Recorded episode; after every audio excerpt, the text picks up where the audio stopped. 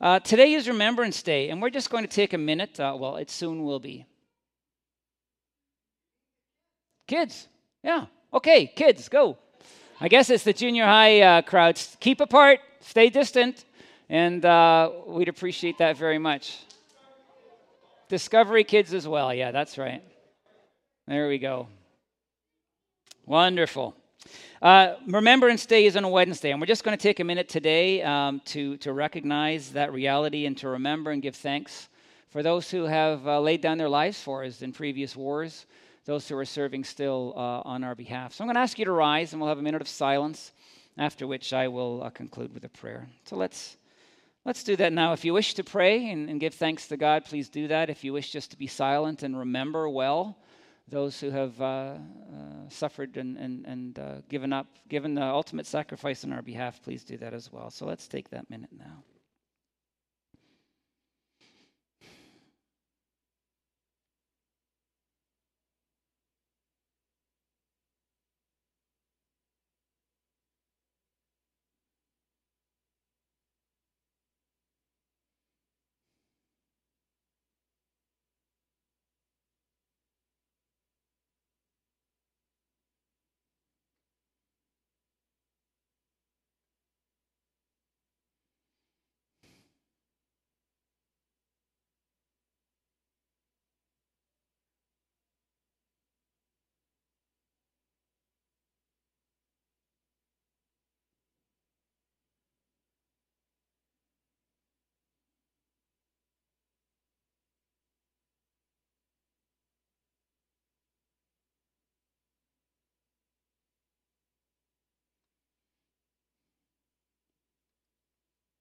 Lord God, we take this time today to remember. Lord, we're called to remember, um, especially once a year, to think and to be thankful for those who have laid down their lives on our behalf. Lord, we are the country we are today. We have the freedom that we have as a people. We have the freedom to worship, which we have, simply because men and women were willing to sacrifice and even at times give the ultimate sacrifice of their lives for us. And Lord, for those sacrifices, uh, we say thank you. For that willingness, for that determination and that commitment, we say thank you. Lord, there are people serving in the armed forces of Canada at home and abroad around the world today. And many of them are sacrificing time with family and uh, convenience, if you would, in order to serve. Sometimes peacekeeping, Lord, sometimes in dangerous scenarios. Uh, sometimes simply preparing for what might happen. And our God, for those people, we also give you thanks because uh, of their willingness and their readiness to sacrifice. God, we are a blessed people in this land. We have a, a, a heritage that is rooted in, in you and ultimately in the Word of God. And um, for this, this nation, we give you thanks. And for the people who have been willing to do what they have done. We give you thanks. Father, we can't think of the ultimate sacrifice without thinking of Jesus and the life he gave uh, on the cross. Lord, there is our, our model, our invitation. For we too are called to lay down our lives for you, um, that the world might be blessed, that the world might know Christ, that the world uh, might know his goodness. So, Lord, on this day, we remember an incredibly important principle giving thanks for those who have done it on our behalf in war, uh, giving thanks for those who are doing it now, recognizing, Lord, that we too are called in our own way uh, to lay down our lives for you. This we do, our God, as part of our worship this morning. And these things we pray in Jesus' name. Amen. Please be seated. I'm going to ask you this morning whether you share at all with me in, in a particular way. And that way is that I often, when I look at our world, the world in which we live, as a follower of Jesus, I struggle. I look and I see the fact, the reality of, of a people who has turned away essentially from God, uh, disregarded his word and his will, and in many ways, uh, we have treated him as if he were not. an insignificance. Actually, as if God was nothing. I'm going to give you some examples. There are probably dozens of examples that I could give you if, if uh, we had time, but here are some to just make a point. You know, I love watching the Leafs and I love watching the Blue Jays, less so the Blue Jays, but I love watching the Raptors too. But you know what I struggle with? I've mentioned this to you before. I struggle with the fact that athletes today get millions and millions and millions of dollars to play hockey, baseball, or basketball. While there are children in our own country and around the world who don't have enough to eat and they don't have water or clean water. And there are children who actually are dying because of those realities. And I look at that reality and I just think there's something wrong with our values. It's just not right. How about this one? Um, we've heard, I guess, uh, in recent year or two, I suppose, of eight and nine year olds who are struggling with gender dysphoria, it's now called. The idea that little children feel that they have uh, been born in the wrong body, if you would. If they're a boy, they might feel like a girl. If they're a girl, they might feel like a boy. But here's what I struggle with that we are now giving eight and nine year old children hormones to begin their transition to becoming if you would, the opposite sex. I struggle with that. I struggle with advertising. You ever struggle with advertising? I hope you look at this reality. I hope you look at your world and you're observant in this way. But I look at advertising which bombards our lives, television and social media and on the radio, whatever media we might access. And over and over and over again, what we're told is to be materialists. We're told that, that, that having things is the best, that having things will make us happy. And we're called to be consumers. It's what we're told our identity is. And the more you consume, the better off you will be. And we, it leads us to a discontentedness that God doesn't want for us. And it leads us actually to an envy, which God doesn't want for our lives, wishing we had what others had. Here's another one. I struggle with euthanasia. And I've told you that I need to address that some point with you, but right now the laws are being changed based on the Supreme Court ruling. And we as a country are embracing more and more and more the idea, we have embraced the idea that people might take their own lives. And this is done, I have to suggest to you, um, not recognizing the biblical truth that it is God who gives life and it is God who takes it away that the lives that we live are not our own, literally, they belong to God. He is the creator. But the practice has, has become now part of, our, part of law, part of our country's experience. Again, the reality of a disregard of God and His Word. I struggle probably more because of my age. I wonder whether young people struggle to the same degree. But, you know, I grew up, and I think this is part of the reason behind my struggle in the 60s and 70s, a long time ago now, right? But in that day, there was this agreement, if you would, or an alignment between the government, the state, and the church. It was put in place in the year 413 AD when the Roman emperor became a Christian, and all of a sudden the state religion was Christian, and there was this partnership that formed where the church and the state governed the land in the middle of the um, last millennia, it actually became that the church was more powerful than the state. But there was this partnership that worked. And as I grew up in those early years, there was a recognition that the Bible determined what was right and wrong. There was this recognition that there was a morality there that at times was entrenched in law eh, because of that partnership. Now, I'm not saying this was a good thing, that's another discussion. But what I am saying today is that everything has changed in my lifetime so that that partnership no longer exists. The church and its voice has been marginalized. Uh, the government and the people of Canada don't care, for the most part, what we say anymore. And the country is going in a different direction in many ways than what God would desire. Now, I tell you this because we're going to study a book in which we will find instruction for the people of God who live in a world where God is no, not honored, where literally, if you would, God has been set aside. Um, it's the book of Daniel. It's the story of a young man who, probably at the age of 17 or so, was taken from uh, Israel with his friends Shadrach, Meshach, and Abednego. And they find themselves living in what the Bible refers to as exile. Uh, Nebuchadnezzar, the king of Babylon, which was well to the east of Israel, uh, he ruled this nation, which was a superpower. And Israel was a vassal state of Babylon. And that was the case with Israel in most of its existence. There were always greater powers which taxed it and which uh, had power over it. And, you know, the last superpower being that of Rome in Jesus' day.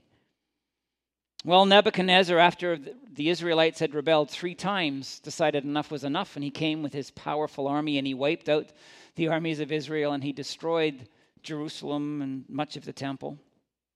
He overwhelmed Israel, if you would, and that was about 600 BC, give or take.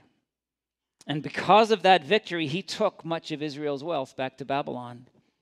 And he took the best and the brightest of the young people, uh, where they would live in Babylon and where they would serve the court of the king, be, become part of the government of that land. And these people, Daniel and his friends and others among them, some of them strove to live for God. They strove to live in obedience to his word as they lived in a foreign land. Different gods, different king, different morality, different values, different practices. And we are going to receive instruction from them about how to live in exile, because as I'm going to suggest to you in a minute, I think we're there now. But let me read to you Daniel chapter 1, and we'll learn from these, this text this morning 1 uh, verses 1 to 4. In the third year of the reign of Jehoiakim, king of Judah, Nebuchadnezzar, king of Babylon, came to Jerusalem and besieged it. And the Lord delivered Jehoiakim, king of Judah, into his hand, along with some of the articles from the temple of God. These he carried off to the temple of his God in Babylonia, and put the treasure put uh, in the treasure house of his God. Then the king ordered Ashpenaz, chief of his court officials, to bring into the king's service some of the Israelites from the royal family and the nobility, young men without any physical defect, handsome, showing aptitude for every kind of learning, well informed, quick to understand, and qualified to serve in the king's palace. He was to teach them the language and literature of the Babylonians. And of course, Daniel and his friends were some of those young men from the court of of, of Israel and, and from the nobility. But I am bringing this to you. I'm suggesting this reality to you today that we are living in exile. It's a different sort of exile in a sense because we haven't been taken away from anything. We haven't, we haven't been carted off from our homeland in order to, to serve a foreign king in a foreign land. Rather, it is our land which has changed, as I have suggested to you. We are living in, in, in, a land which was once governed for hundreds and thousands of years, as I've suggested, by the, the Word of God and, and the belief in God. Um, but in a sense, we've been conquered by the enemies of our soul. Have you thought about that? How the church, can I put it this way, has failed in its task? There's been great decline in the church in the West, especially. And we in Canada and in the West have been marginalized. It means we've been pushed to the margins of our society and our voice has been lost. Our influence is no more. So that we ourselves are now living, if you would, in a foreign land, but we're doing so as the people of God. In this land, there's a different king, and there are different gods, and there's a different morality, and there are different values, and there are different practices. God is just not honored or considered anymore. I want to suggest uh, that this exile, and I'm going to do this today, and I don't know if I'll do it otherwise, but because there are other exiles, there are many exiles if you think of it uh, in Scripture. But another exile that, if you would, parallels the experience of Daniel and his friends was the first century church. That church grew up, have, grew up discovering God in Christ. They discovered that Christ was God. And they wanted to follow after him. They wanted to make him their king. They wanted to live as he lived, think as he thought, desire as he desired. They wanted to honor God in their lives. We're going to go to the, to the text and we're going to learn from Daniel and the exile over the next four to five weeks. We're going to learn this morning a little bit from the first century church. But what is it that we can learn? Number one, this is so simple, but it's so important. We are not at home. Have you ever thought that? We are not at home, as Daniel and his friends were not at home. Um, we have to realize that because of our faith, we are different. We are different. And that we don't belong. Can I put it that way? We are God's people living in the midst of a godless culture. Our citizenship, according to Peter, is in heaven. Our allegiance, it's making the same point is to a different king, and his name is Jesus. And we have got to recognize that, that, that this makes us different. We, we seek to follow after Jesus, His will, His way, His values, His morality, His practices. They are to guide our lives more than those of our culture. And that does make us different. We are not, according to Romans 12, to conform to the pattern of this world, but have our minds transformed through Scripture so that we know the good, perfect, and pleasing will of God. And it's different than those who surround us. One last point to quote 1 Peter from an old translation we are called to be a peculiar people. we are to stand out as different because of our allegiance to Jesus. You know, I thought of a song um, from, I think literally it's from my childhood, and that's a long time ago now. And I either learned this in Kilsyth, Scotland, or Midland, Ontario. I'm not sure which. And I used to think it was a, a, spiritual, but I looked looked it up, and it's not actually a spiritual. It came out of bluegrass music in the 1930s. So I don't have any bluegrass fans here. And some of you might rec- rep, um, recognize this. I bet you you're older than 50 if you do. Or maybe 60, I don't know. But hear the words, and I want you to listen to the words of this song. I grew up with this in my head. This world is not my own. I'm just a passing through. If heaven's not my home, then Lord, what will I do?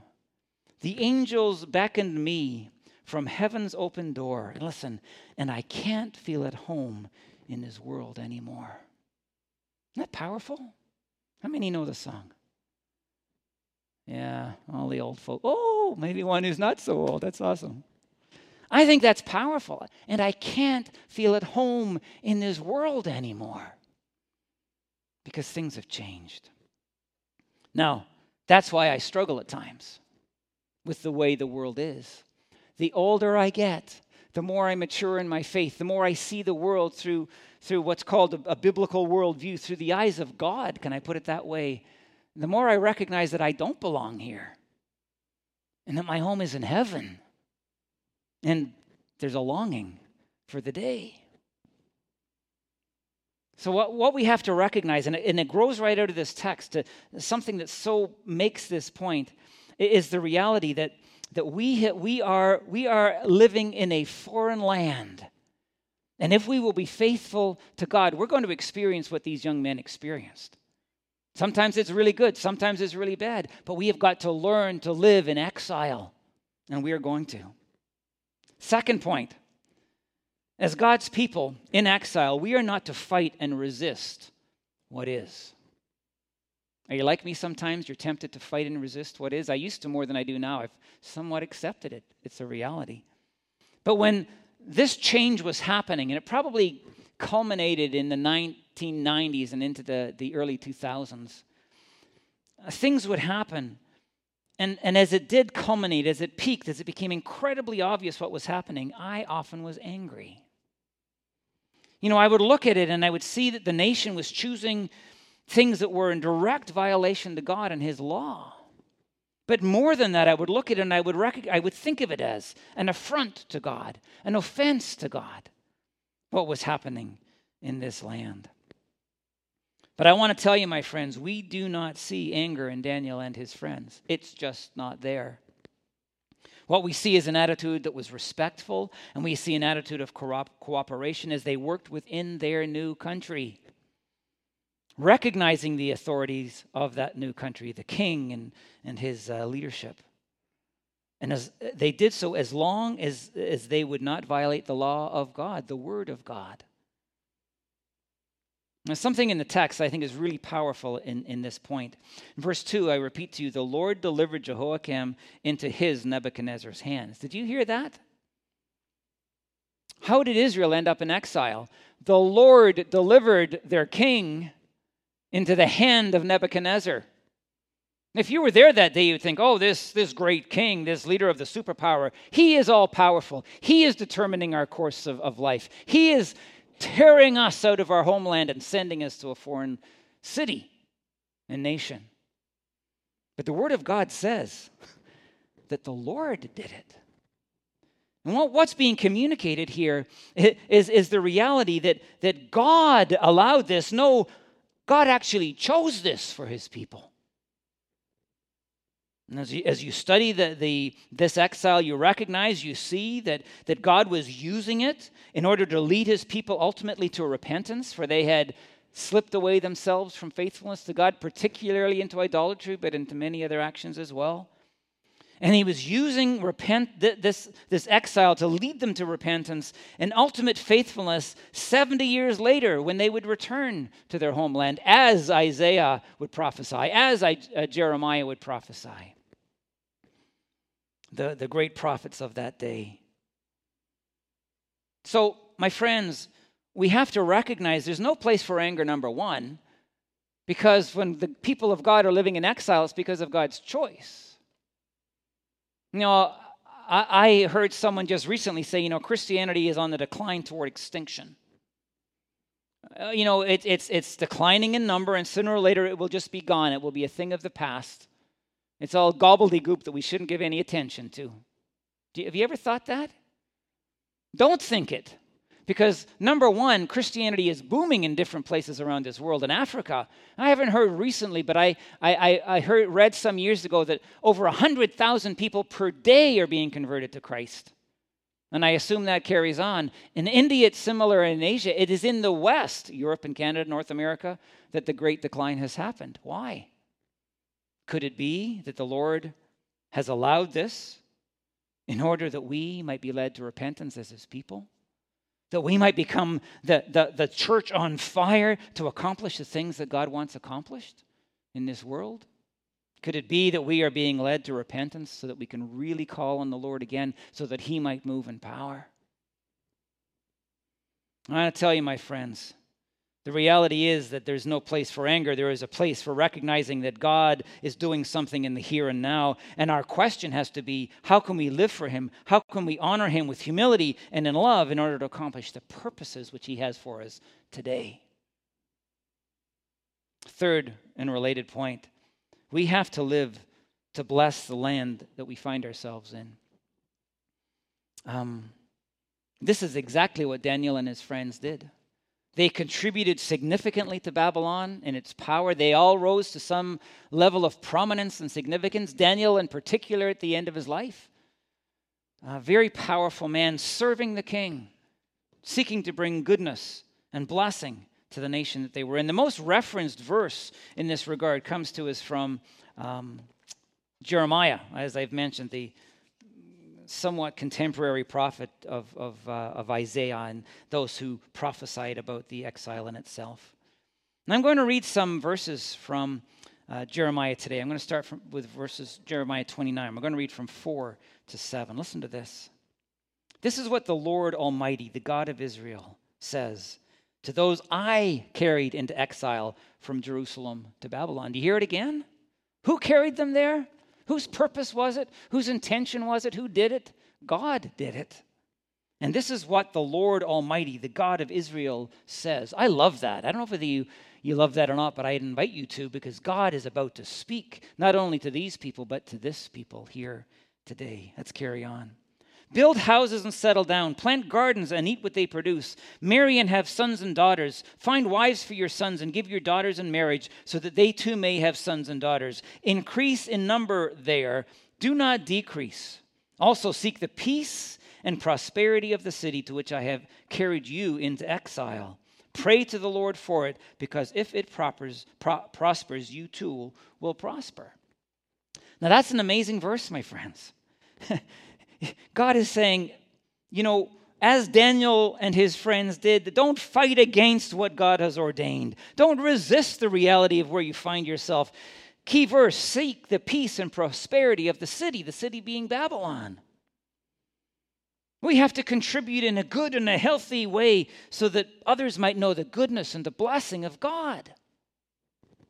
You know, Jesus called this being salt and light, being a preservative in a culture. Uh, being that which illuminates truth, the church. Jesus called it being yeast and dough, which produced what? A really tasty loaf of bread that would feed people. My friends, you know, we see this in Daniel and his friends. We're going to. Today, I want to reference again this early church, this exile that was in existence that much parallels our own circumstance. These people were persecuted, as were Daniel and his friends. We'll discover that. These early church uh, the people of the early church were imprisoned and they were martyred. You know, they, they lost work without bearing the mark of the beast, you know, they, as they refused to acknowledge Caesar as God. Literally, Caesar believed himself to be God in that day, and these people would not bend their knee to an alternate God. But in that difficult, trying time, so often, what did the followers of Jesus do? They blessed people. You know, recently I was listening to a, a podcast on COVID and the role of Christians within it. And you know, they, they began to call a pandemic what hi- pandemic has historically been called. Do you know what it has historically been called? The plague. And the plague hit, you know, we have stories of it in, in London in Europe at times, and it killed thousands and thousands of people. I just finished, by the way, reading a series of novels on Thomas Cromwell, who was the right hand man of Henry VIII for about eight years before he lost his head because he made Henry unhappy.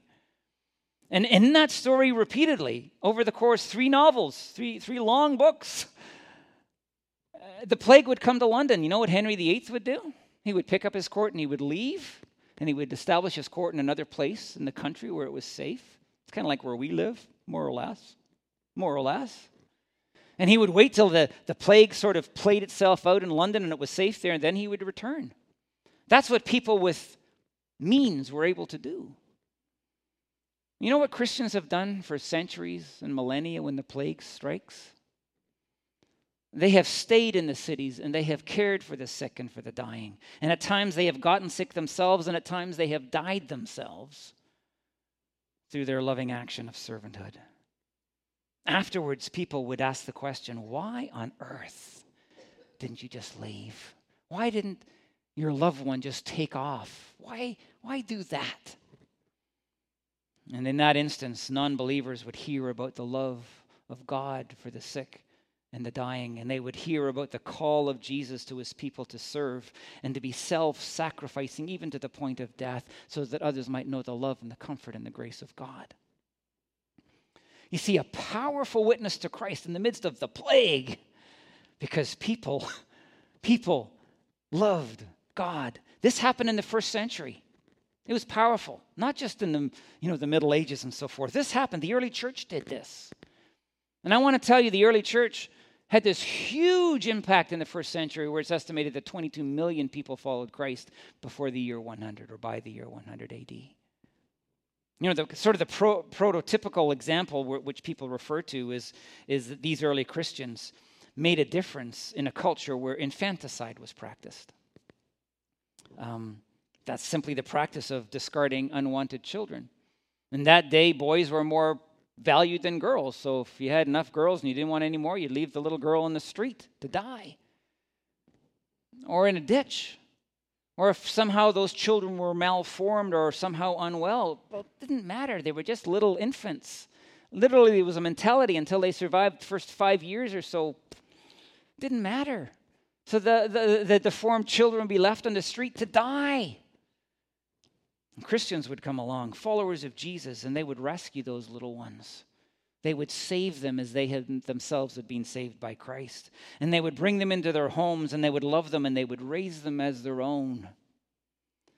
And people would step back and they would look at this and they say, Why on earth would you do that? Why? And the people of Jesus would be able to explain that God loves these little ones. They are precious to Him, and thus they are precious to us. And, I, and, and we take care of them because of that fact. They're made in the image of God and they are to be deeply valued, not discarded.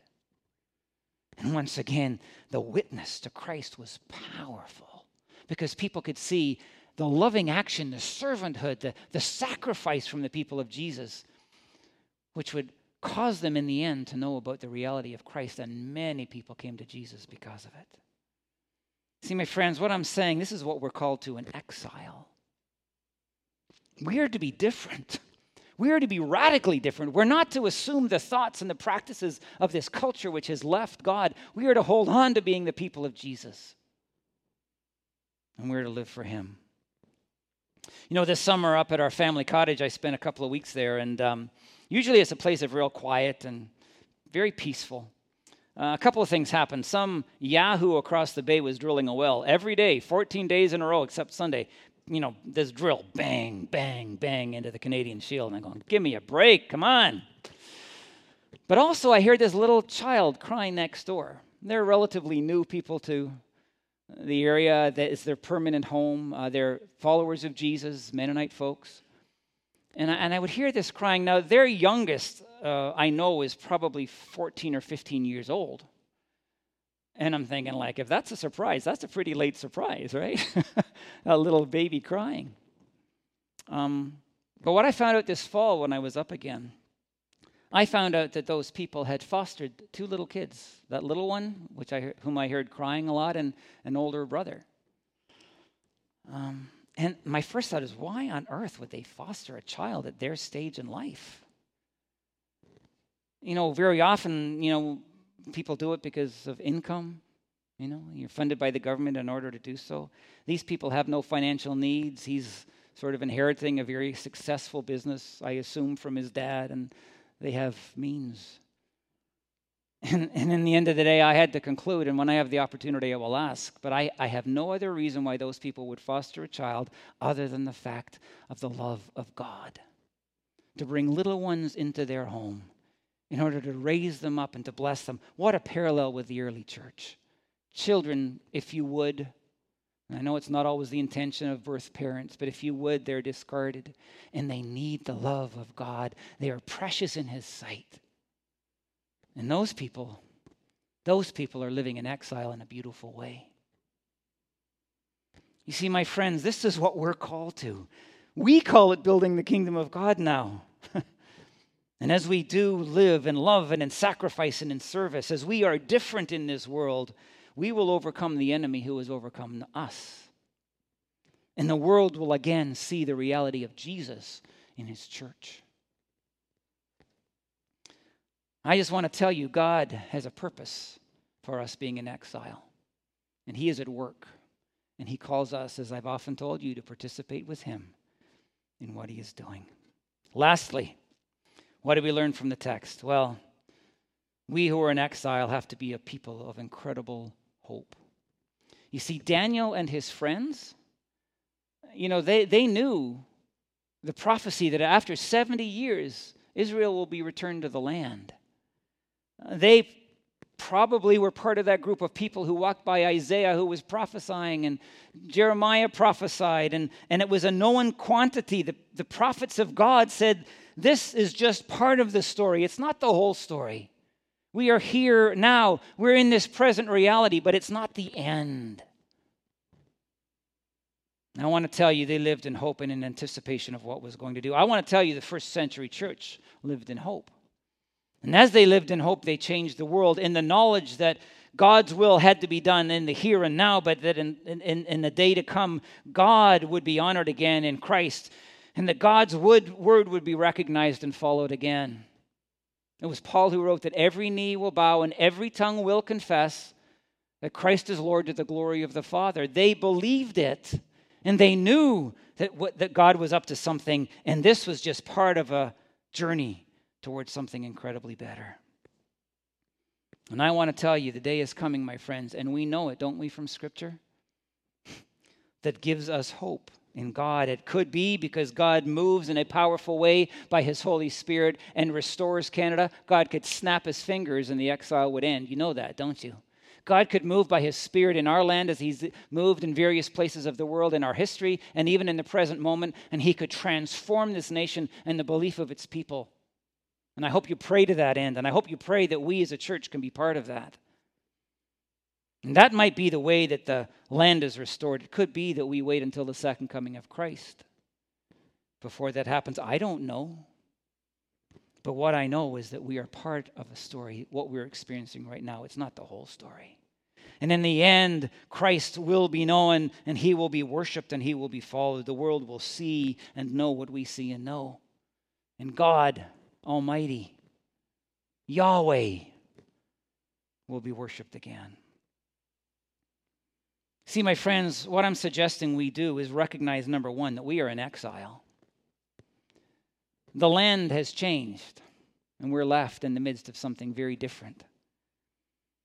And like Daniel and his friends, we have got to figure out how to live in the land.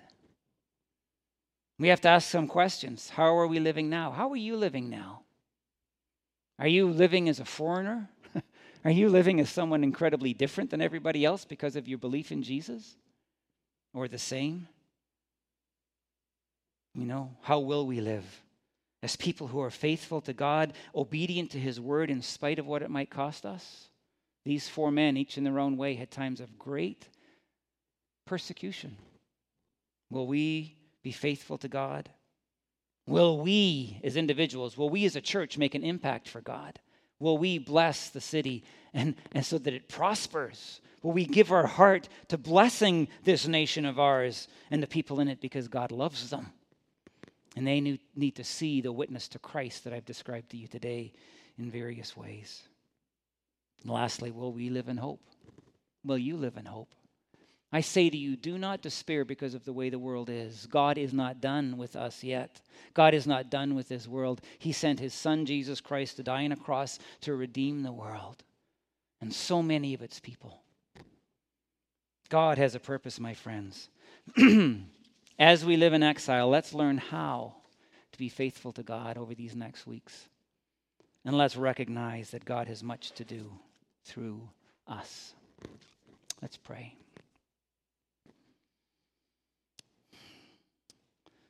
Gracious God, sometimes it is hard to see what has happened to and is happening to our country.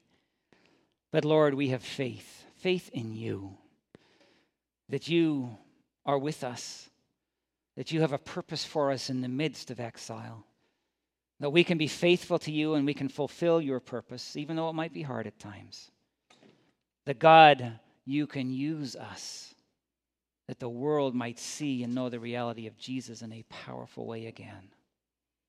So, Lord, we look to you in these weeks to guide us, to direct us, to um, enable us to live um, in a way of, uh, where we face the reality of what is, but to do it with humility and with love and as servants of Jesus. Enable as we pray and allow us as a church to be a powerful witness to Christ in this season of exile in Canada. This we pray in Jesus' name.